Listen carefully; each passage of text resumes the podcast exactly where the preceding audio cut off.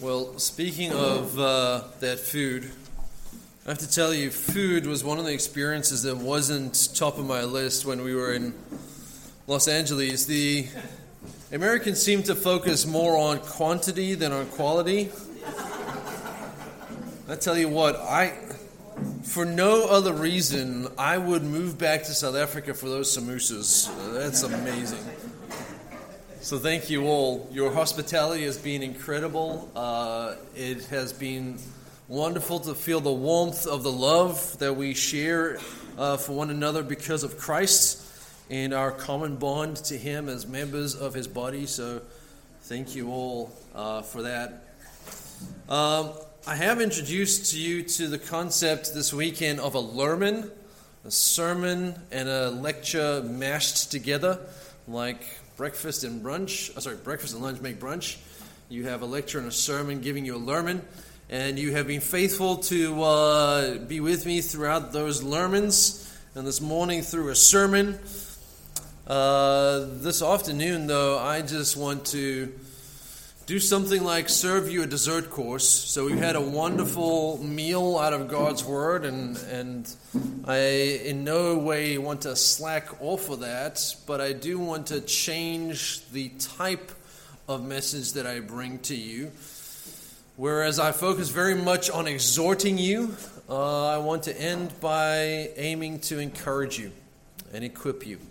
Uh, so, as you have, I trust your stomach's full uh, and your thirst being quenched, settle in and uh, join me now for a time of encouragement from God's Word. I've entitled this session Enduring Evil Days Persistent Prayer for Persistent Faith.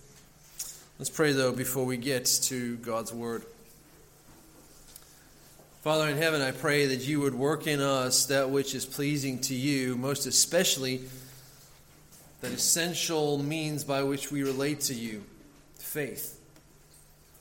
Give us faith that is genuine and true and that endures all the evil that we experience in this world and this life.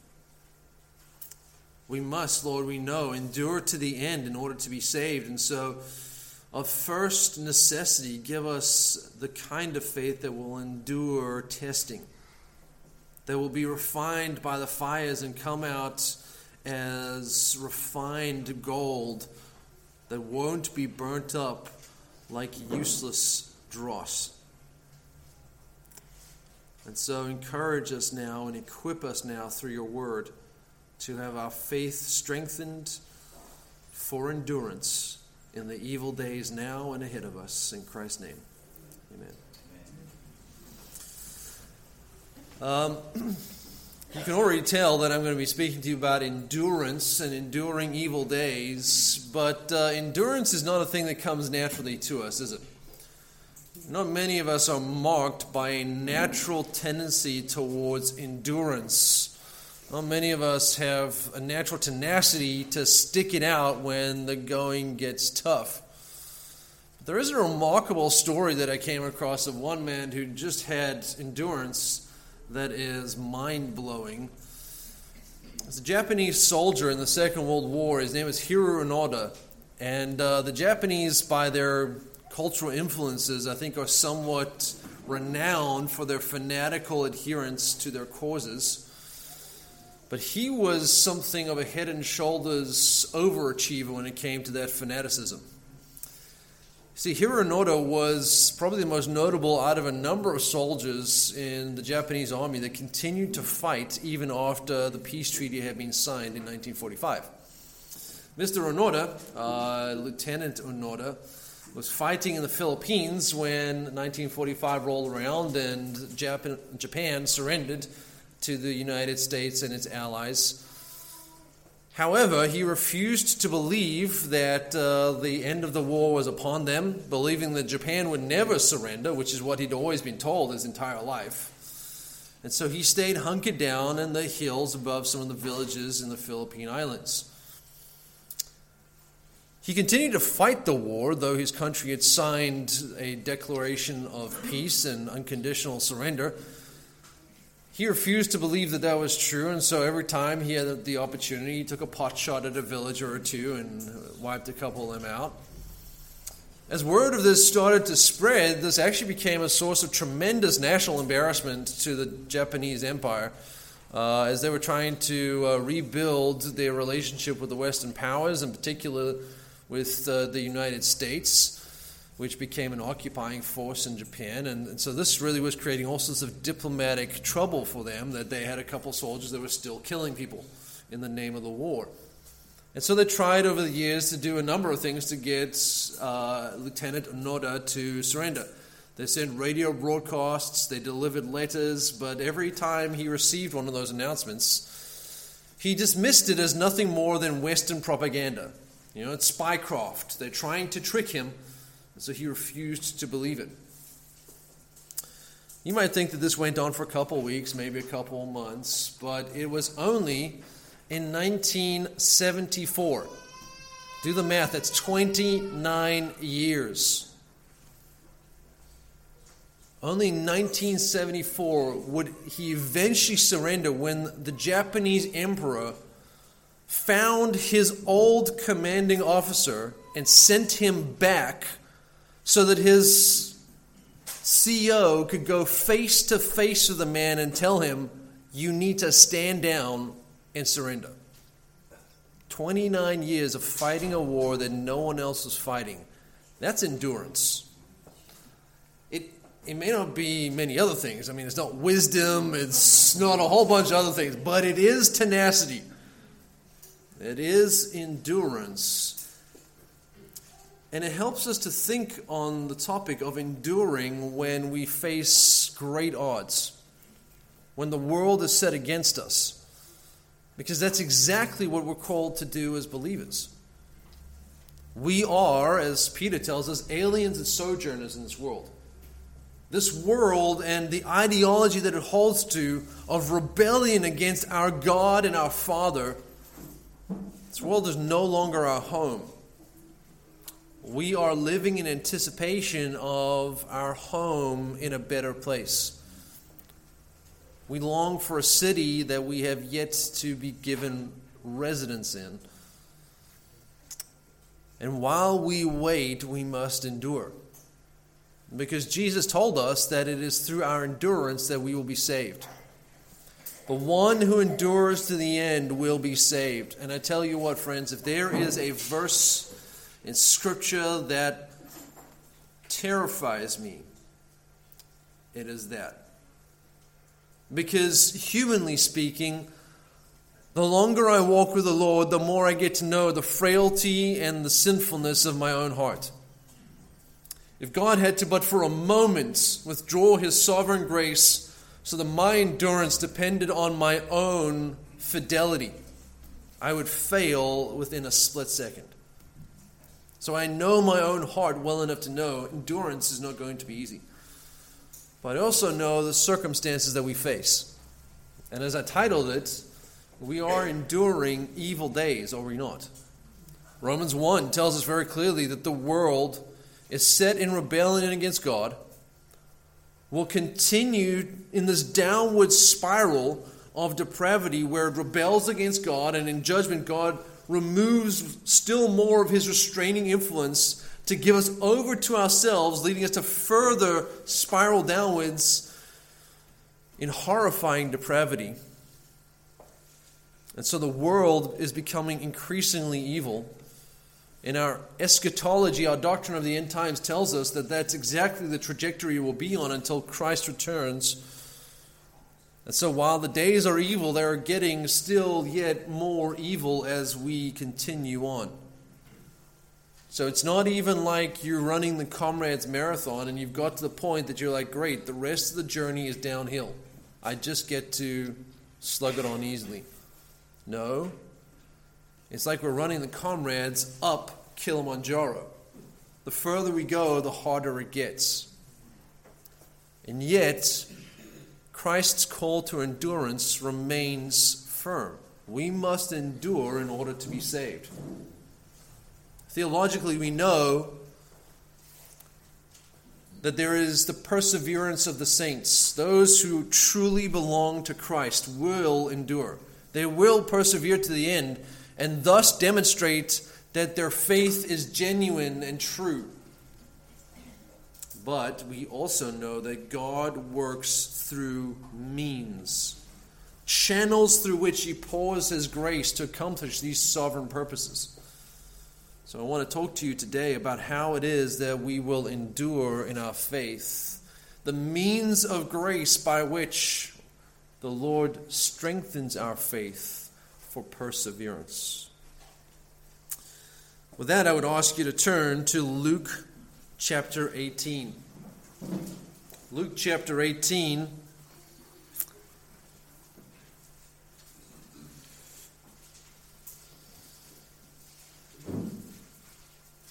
And we're going to be reading the first eight verses in what many of our Bibles have unhelpfully titled the parable of the persistent widow. As you'll come to see, I think that is a very unhelpful name because it places the emphasis on the very opposite place we should be placing it. But read along with me as we turn to Luke chapter 18, verses 1 down to 8. It says, Now he, and that of course is Jesus, now he was telling them a parable to show them that at all times they ought to pray and not to lose heart saying, In a certain city there was a judge who did not fear God and did not respect man. Now there was a widow in that city, and she kept coming at him, saying, Give me justice from my opponent. For a while he was unwilling. But afterward he said to himself, Even though I do not fear God nor respect man, Yet because this widow is bothering me, I will give her justice, lest by her continual, continually coming she wears me out. And the Lord said, Hear what the unjust judge said. Now will God not bring about justice for his elect when they cry to him day and night, and will he delay long over them? I tell you that he will bring about justice for them quickly. However, when the Son of Man comes, will he find faith on the earth? This is the word of the Lord. The subtitle to uh, this session, Enduring Evil Days, is Persistent, uh, persistent Prayer for Persistent Faith. This is clearly a parable calling for us to be persistent in prayer. But what you'll see by the end of the session is that persistent prayer is the key to persistent faith. Enduring in prayer is the way that we will endure in our faith. It is critically important for us to know as we interpret this parable that it comes to us in a particular context. Verse 1 of chapter 18 begins, as my translation has it now, or perhaps yours says and, but there is a conjunction showing us that Luke is recounting something that happens in sequence to something else. If you turn back to chapter 17 and verse 20, we'll see very briefly what that context is and how it informs our view of this parable. Verse 20 of chapter 17 says, Now having been questioned by the Pharisees as to when the kingdom of God was coming, Jesus answered them and said, The kingdom of God is not coming with signs to be observed, nor will they say, Look here or there, for behold, the kingdom of God is in your midst. So, to begin with, the Pharisees, the enemies of Christ, ask him an eschatological question When is the kingdom of God coming? Now, Jesus gives them something of a dismissal in his answer. He brushes them off, but turns in verse 22 to give a more detailed instruction to his disciples, those who were his friends, not his enemies, those who were open to his instruction are those who had hardened their hearts. And he says, or the text says, and he said to the disciples, The days will come when you will long to see one of the days of the Son of Man, and you will not see it. And they will say, Look there, look here. Do not go away, and do not run after them. For just as the lightning, when it flashes out one part of the sky, shines to the other part of the sky, so will the Son of Man be in his day. But first he must suffer many things and be rejected by this generation. He'll then go on to give them analogies of Noah and Lot and instruct them about the details of this period of time called the last days.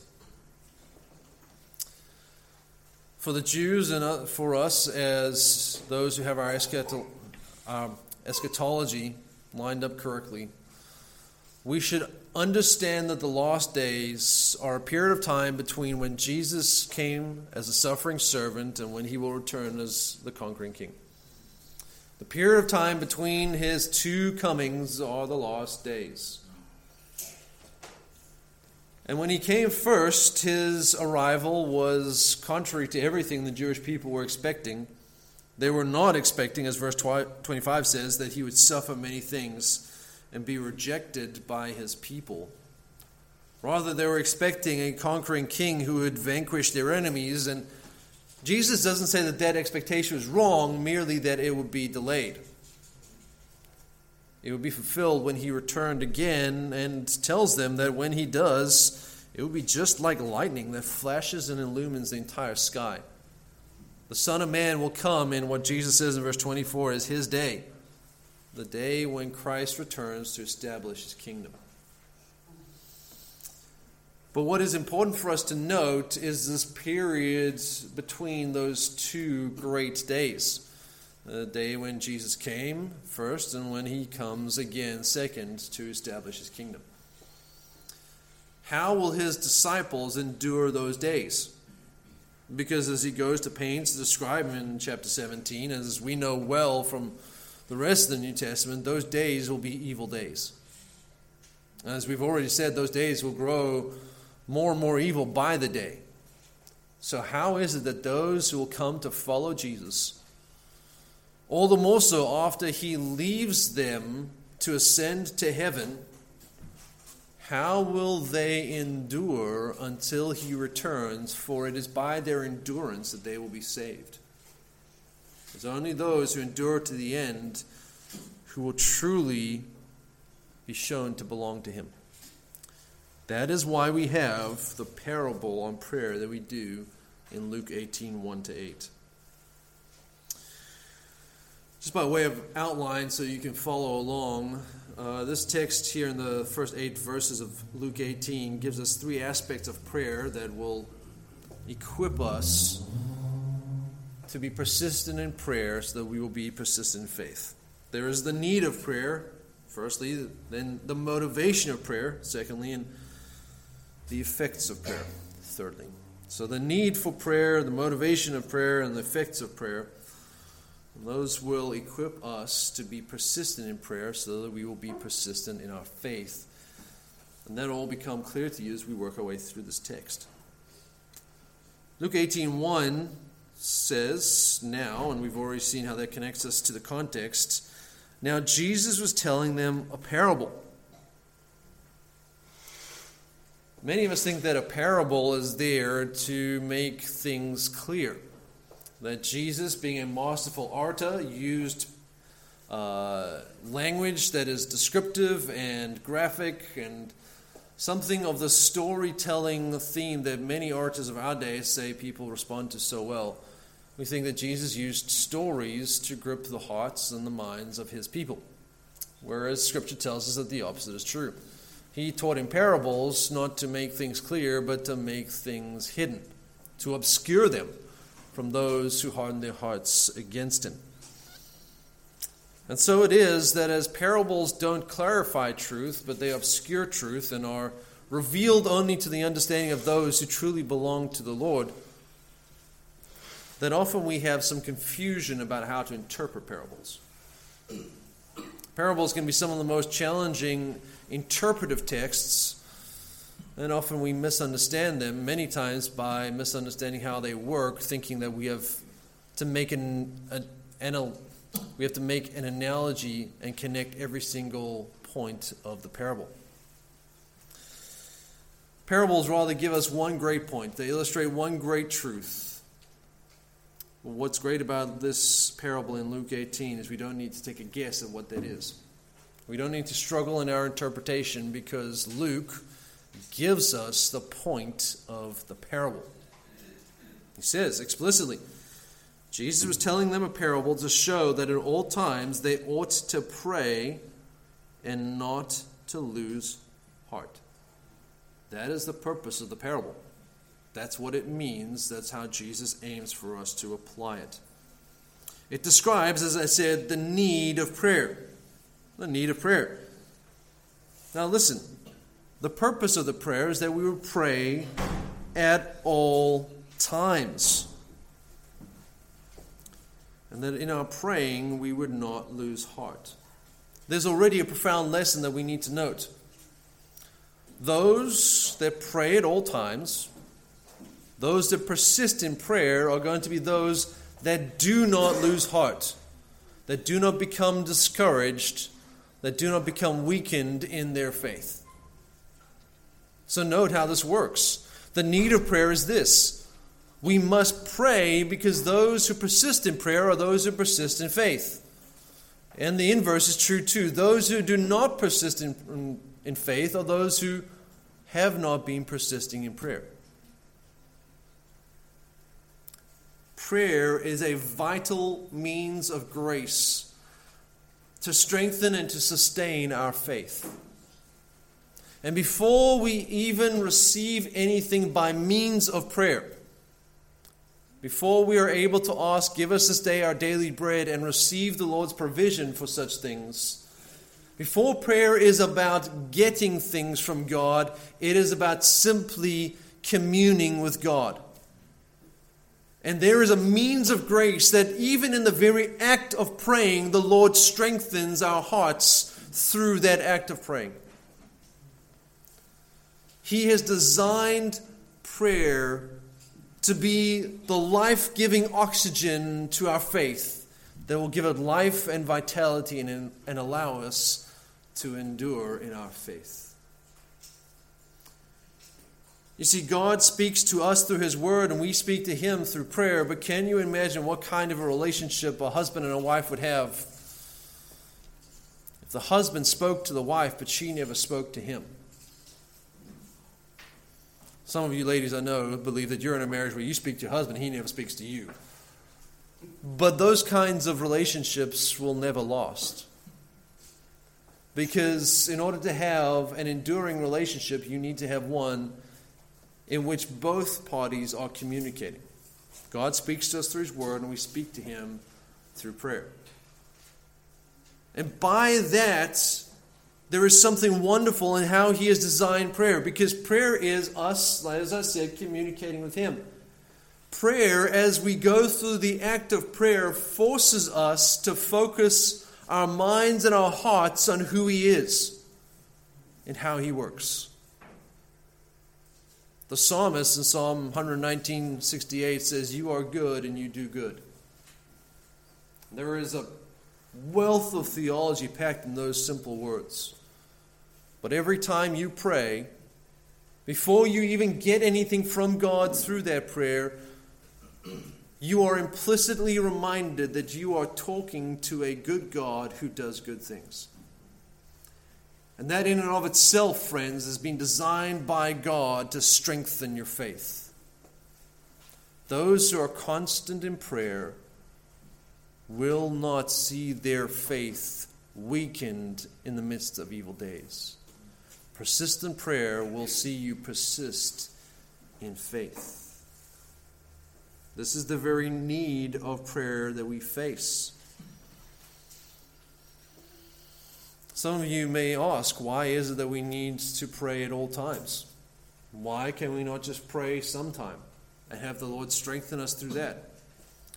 After all, don't we take meals only three times a day and strengthen our bodies through that way? Why can we not pray in the same way? Pray occasionally and have one prayer give us stamina for many days or many hours. The answer is simple. We pray at all times because we're in need at all times. Prayer is not like taking a meal, prayer is like breathing. As I said to you, it is the oxygen of our faith. We don't breathe now and hope that it lasts us for the next couple hours. We are constantly breathing because we have constant need for the life giving oxygen to sustain our bodies. And so we are constantly in need and therefore constant in prayer so that it might give life strengthening grace, life giving grace to our faith. Jesus illustrates the need for this in the parable, and so we move from the need of prayer to the motivation of prayer. Jesus' purpose is clear. He wants us to pray at all times, to be persistent in prayer in order to be persistent in our faith. But the motivation comes in verses 2 to 6 by way of a parable. This is what the parable says. Jesus says, In a certain city, the fact that he calls it a certain city should tell you that this is not an important detail in the parable. It's not the main point. So, anyway, a nondescript city. There was a judge who did not fear God nor respect man. Now, there were a number of judges in that day. You had both Roman judges and Jewish judges, and you had those who were religious judges and those who were civil judges. And from the context, it seems that it's most appropriate for us to view this as a civil judge, something like a magistrate as we would have him in our day, a local law official who was there to judge the disputes between fellow residents. His purpose, by virtue of his title, was to administer justice, to defend those who needed to be defended, and to punish those who needed to be punished. He is, as we would term it today, a civil servant. It's therefore rather curious that he has the following character traits as Jesus describes him. He doesn't fear God and he doesn't respect man. He is not religious, nor is he, he a humanitarian. He doesn't care about God, and he doesn't care about his fellow people. So the more curious when we consider that the two great commandments are to love the Lord your God with all your heart, mind, soul, and strength, and to love your neighbor as yourself. And so this man is disqualified by virtue of his character to be a judge because he breaks God's great laws, neither loving God nor loving his neighbor, and he breaks even the civil requirements that the culture places upon him. He's not religious, he's not a humanitarian, he doesn't care about anyone other than himself. And so we have a profoundly selfish judge, which would, you would think make him a poor fit for the position. We'll see that that's exactly the case because Jesus says in verse 3 Now there was a widow in that city, and we should know that in Jesus' day there was no one more vulnerable than a widow. It was, more than our day, a male dominated society. Women were very much dependent on men to represent them, even in civil causes. They needed a husband or a father, or sometimes even a son, to act as the head of the home and to represent them and to defend them. A woman without a husband, without a son, without a father, a widow, as the case may be here, was defenseless. She had no one to stand up for her, no one to defend her, no one to provide for her. So she was destitute and defenseless. The only one left in all of society who was there to take care of her, who's there to stand up for her when no one else would, is the magistrate. The very judge who is appointed to ensure that the defenseless are defended. And so this widow comes to the judge, not knowing that while he holds the position of the defender, he holds the character of a selfish, depraved man. She comes to him and keeps coming to him. Your translation should in, indicate the fact that she kept coming to him as a continual process, and that's exactly the way that the original Greek is represented. It was a continual, ceaseless coming. Obviously, she did not get what she wanted, as Jesus tells us, because she had to keep on coming again and again and again. Why is it that she persisted? because she had no other option than to persist. She had no other hope and nowhere else to turn. And so, without a solution to her problem, without justice for her cause, she just had to keep on coming time and time and time again. Her cry is, Give me justice from my opponent, or give me justice from my adversary. But notice that she does ask for justice. She's not there asking for a selfish vendetta to be settled.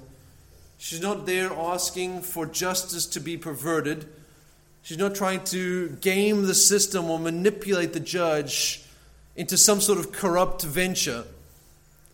Rather, she's there asking for what she should rightfully receive justice. She has a legal complaint against someone who is breaking the law and the judge ought to be the one to help her by enforcing that law. But as verse 4 tells us, for a while he was unwilling. We can tell that not only was this man selfish, but he was also foolish. Because, as most men are wise enough to know, you should not mess with a persistent older woman. I have a grandmother who would illustrate that for you very aptly. She was determined and would not be swayed in her determination. And so this selfish judge met his match in the form of a determined widow. And so afterward, as verse 4 says, he said to himself, Even though I do not fear God nor respect man. Now, how terrible is this? Not only was he morally bankrupt, but he was acutely aware of the fact that he was morally bankrupt. If there is one thing that could make his selfishness worse, it's the fact that he was aware of his selfishness and didn't care to remedy it. He was perfectly content being selfish, having no love for God and no love for his fellow man. But the fact that he repeats this character description of himself underscores the fact that when he acts, it's not going to be an act of submission to God or an act of love for this poor woman. He hasn't suddenly come under the conviction of the Lord and now responded in selfless service. This is going to be an act of self interest. He is going to respond out of selfishness because this wise and persistent old widow has tipped the scales. It's now really in his best interests to act because she is bothering him. Even though I do not fear God nor respect man, yet because this widow is bothering me, she's become a pain. I will give her justice, lest by continually coming she wears me out. Yesterday I said that 98 out of 100 times our English translations will help us get to the correct interpretation, and that's true over here as well. But every now and then there is a hidden gem in the original language that just escapes the translator's notice. When our text says, Lest by her continual coming she wears me out, that term for wear out is a Greek term that describes being given a black eye. So he's saying, somewhat more literally, lest by continually coming she give me a black eye. So this really was a feisty old woman. But of course, he's not worried about his physical danger. This was an idiom at the time and had more to do with shame, Having a black eye was a representation of being shamed or dishonored. And so he wasn't so much worried about the physical violence of this old woman, but by the fact that her being seen on his doorstep and turned away unsuccessful every day was starting to cause rumors to go around town. He was starting to look bad. His name and his reputation were starting to be dragged through the mud because people were noticing that he had turned away a helpless widow.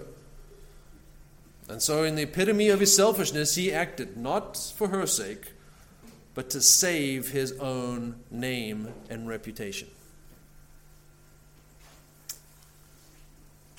That's the parable. That is the motivation to prayer. And it's easy to understand why most of our English Bibles have titled it the parable of the persistent widow, because indeed she was persistent. And by her persistence, she gained what she needed. And many a preacher has fallen into the trap of taking this parable and preaching on our need to persist in prayer until the Lord gives us what we need. We will wear him out, we will wear him down. Persist in prayer until the Lord gives you what you need. Friends, the purpose of this parable, the motivation to be found in this parable, is not one of comparison, but one of contrast. Jesus is not telling us to look at the widow and be like the widow. Persist in prayer so that eventually, when God, who is disinterested in you, is finally bothered enough to act and help you. Not because he loves you, but out of pure self interest because you are annoying him. No, friends, it's not one of comparison, it's one of contrast. And the interpretive key for that comes in verse 6 when the Lord said, Hear what the unjust judge said. You see, Jesus is focusing our minds not on the widow, but on the judge. Because he's the main character of the story, not her. And the story is one of contrast between him and God, not one of comparison between the widow and us. Jesus is saying he is selfish and he's disinterested, and you have to bother the judge to get what you need. But God is unlike the judge because he loves you and he waits to hear from you, and his entire inclination is to help you because he is so great in his love for you that you don't need to bother him. Pray to him because he loves you Pray to Him because He will help you, because His character is unstained by selfishness like the judge. He does love mankind. And so, in this contrast, we find the motivation of prayer. How does this encourage us to persist in prayer? Friends, how disheartening it must be to ask time and time again of someone that you need assistance. To ask them for help and to be turned away, that doesn't encourage us to go back to them again, does it? And even if we manage to wear them out, we're in no way enthusiastic to go back to them again. I wish that we weren't well versed in this anyone who's needed to go to home affairs or get a driver's license renewed or need any kind of government, government assistance knows what it is to need help and to go time and time and time again and ask for help from those who are meant to give us the very help we need and to be turned away. I don't know about you, but I'm in no rush to go to home affairs again. But God is not like that and the encouragement to pray to Him continually is that we receive warmth and welcome when we do, and the help that we so desperately need from Him. We will never leave the throne room of God without everything we need given freely and lovingly by our God. Where we misunderstand that principle, though, is that we think the purpose of prayer is to get stuff from God. And while He does often provide for us in response to our prayer, as we pray, for instance, give us this day our daily bread, He does provide for our physical nourishment and needs.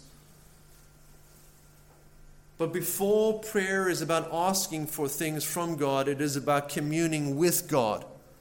It is about relationship with God. And so know this as the need of prayer is to sustain our faith. Persistent prayer helps us to be persistent in our faith. We will never pray and not have our faith revived.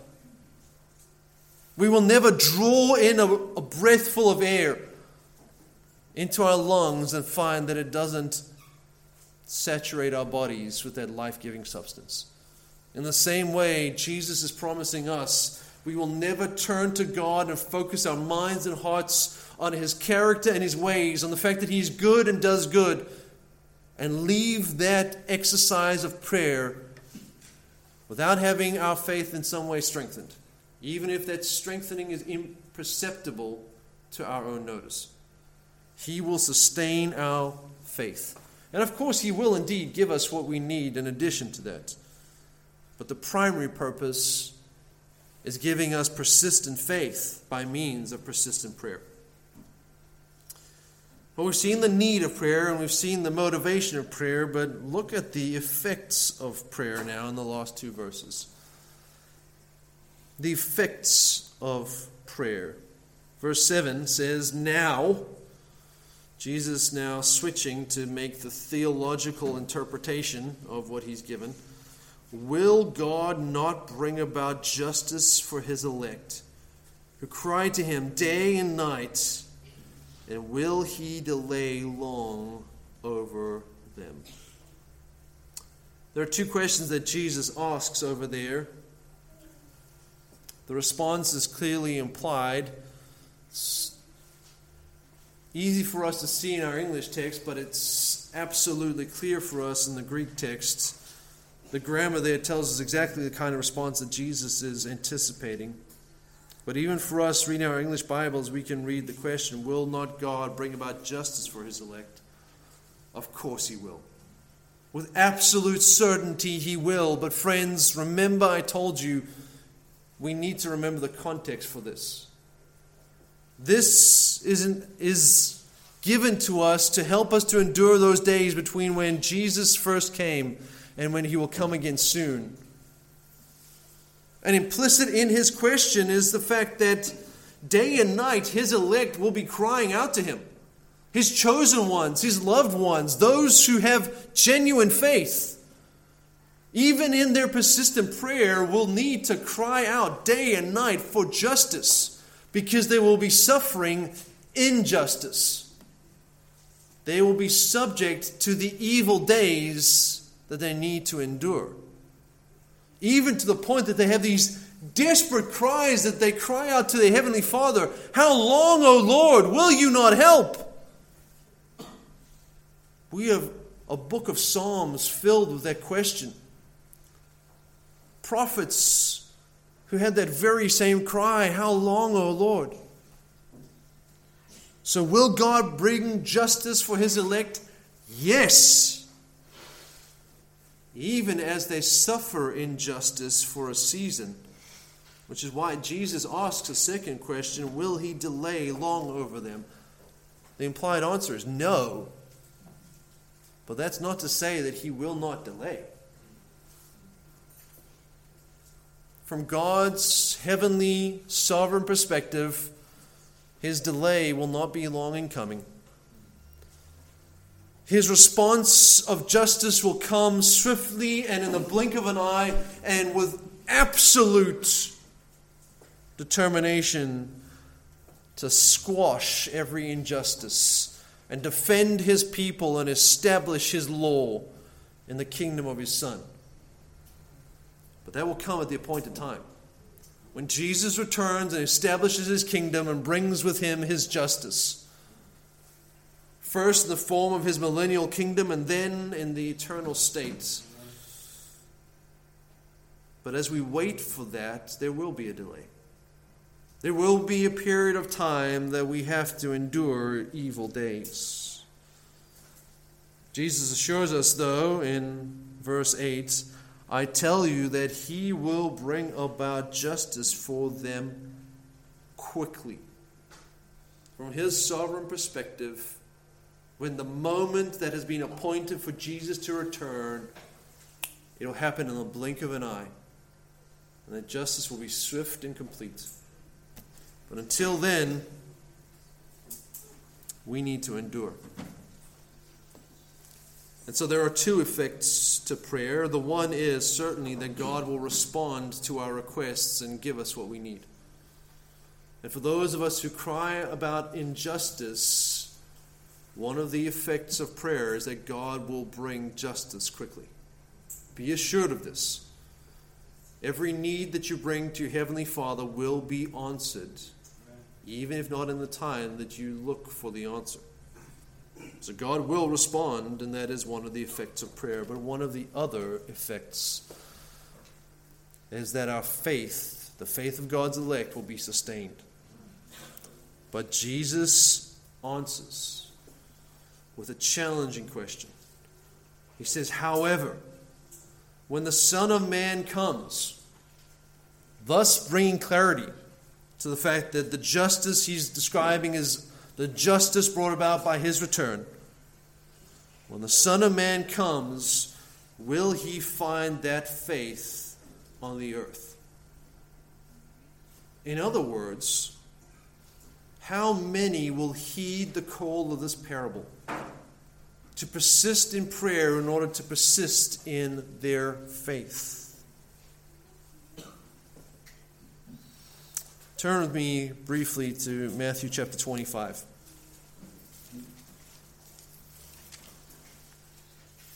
Sorry, Matthew chapter 24.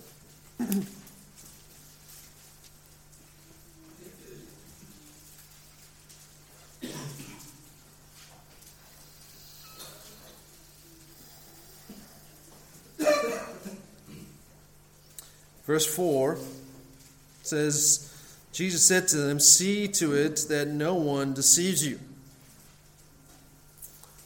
for those of you who are concerned about the context, this is in the Great Tribulation. When the Jewish nation is called through their sufferings to repent and return to Christ, the church having been raptured and the Jewish people facing devastating persecution in order to break them of, of their rebellion Jesus says, See to that no one deceives you, for many will come in my name, saying, I am the Christ, and will deceive many.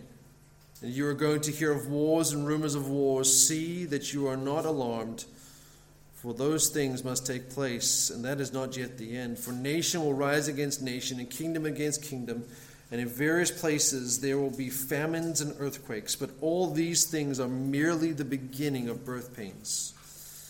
Then they will deliver you to tribulation and will kill you, and you will be hated by all nations because of my name.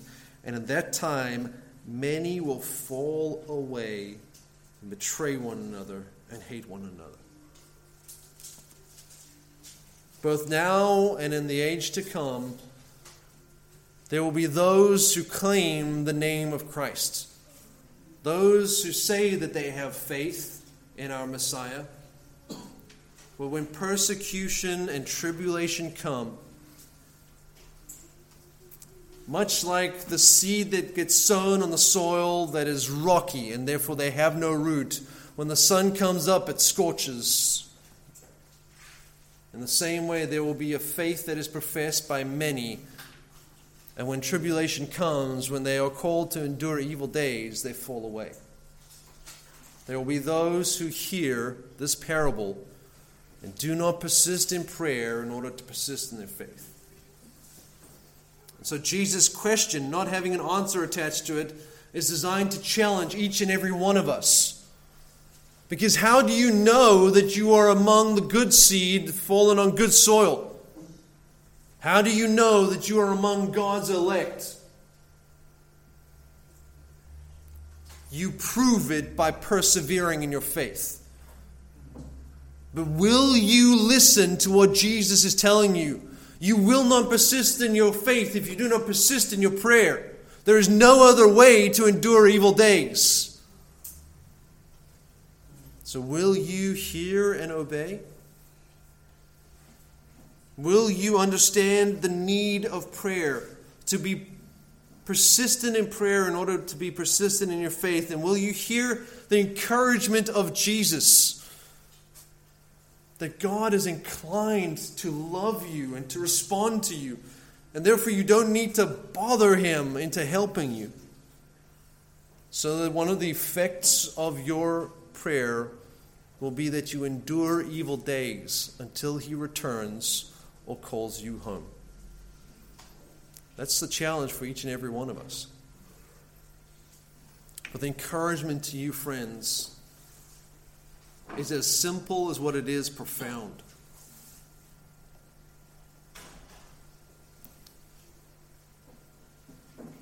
You're not being called to eloquent prose. Don't forget that Jesus told the Pharisees that their public prayers with eloquent words meant nothing to God because they were hypocritical. I'm encouraging you not to pray with silver tongues as if it's by the words that you use that you will impress God. I'm not laying upon you that kind of burden. I'm not even telling you that you need to pray for an hour every morning and an hour during your lunchtime and an hour every evening. That you need to be like James, the apostle, who was reported to have leather like knees, knees like a camel, because he was so frequently in prayer. No, friends, I'm calling on you to simply exercise the childlike faith of constantly talking to your Heavenly Father, of continually being in prayer with your loving God. Remembering that just like Nehemiah, we can pray in the secret of our heart throughout our day. Every day and every moment and every challenge we face, every temptation we must escape. Every evil we must endure in these evil days must be met with a continual inhaling of prayer by which God gives oxygen to our faith. Be like a child. Talk to your father. Be like a body that pray that breathes in in order to give air to its lungs. Be like God's elect and persist in prayer in order to persist in your faith. That's the simple and yet profound challenge of enduring evil days. So, does anyone have any questions, any comments, anything that I can serve you in and bring you clarity on the subject of prayer or what I put before you today? There's no need, so if you don't feel it, I, I don't think it's a particularly complicated lesson. If there is, I would love to serve you in that way. Otherwise, we'll go to prayer. But since this is not a sermon, you do have that opportunity.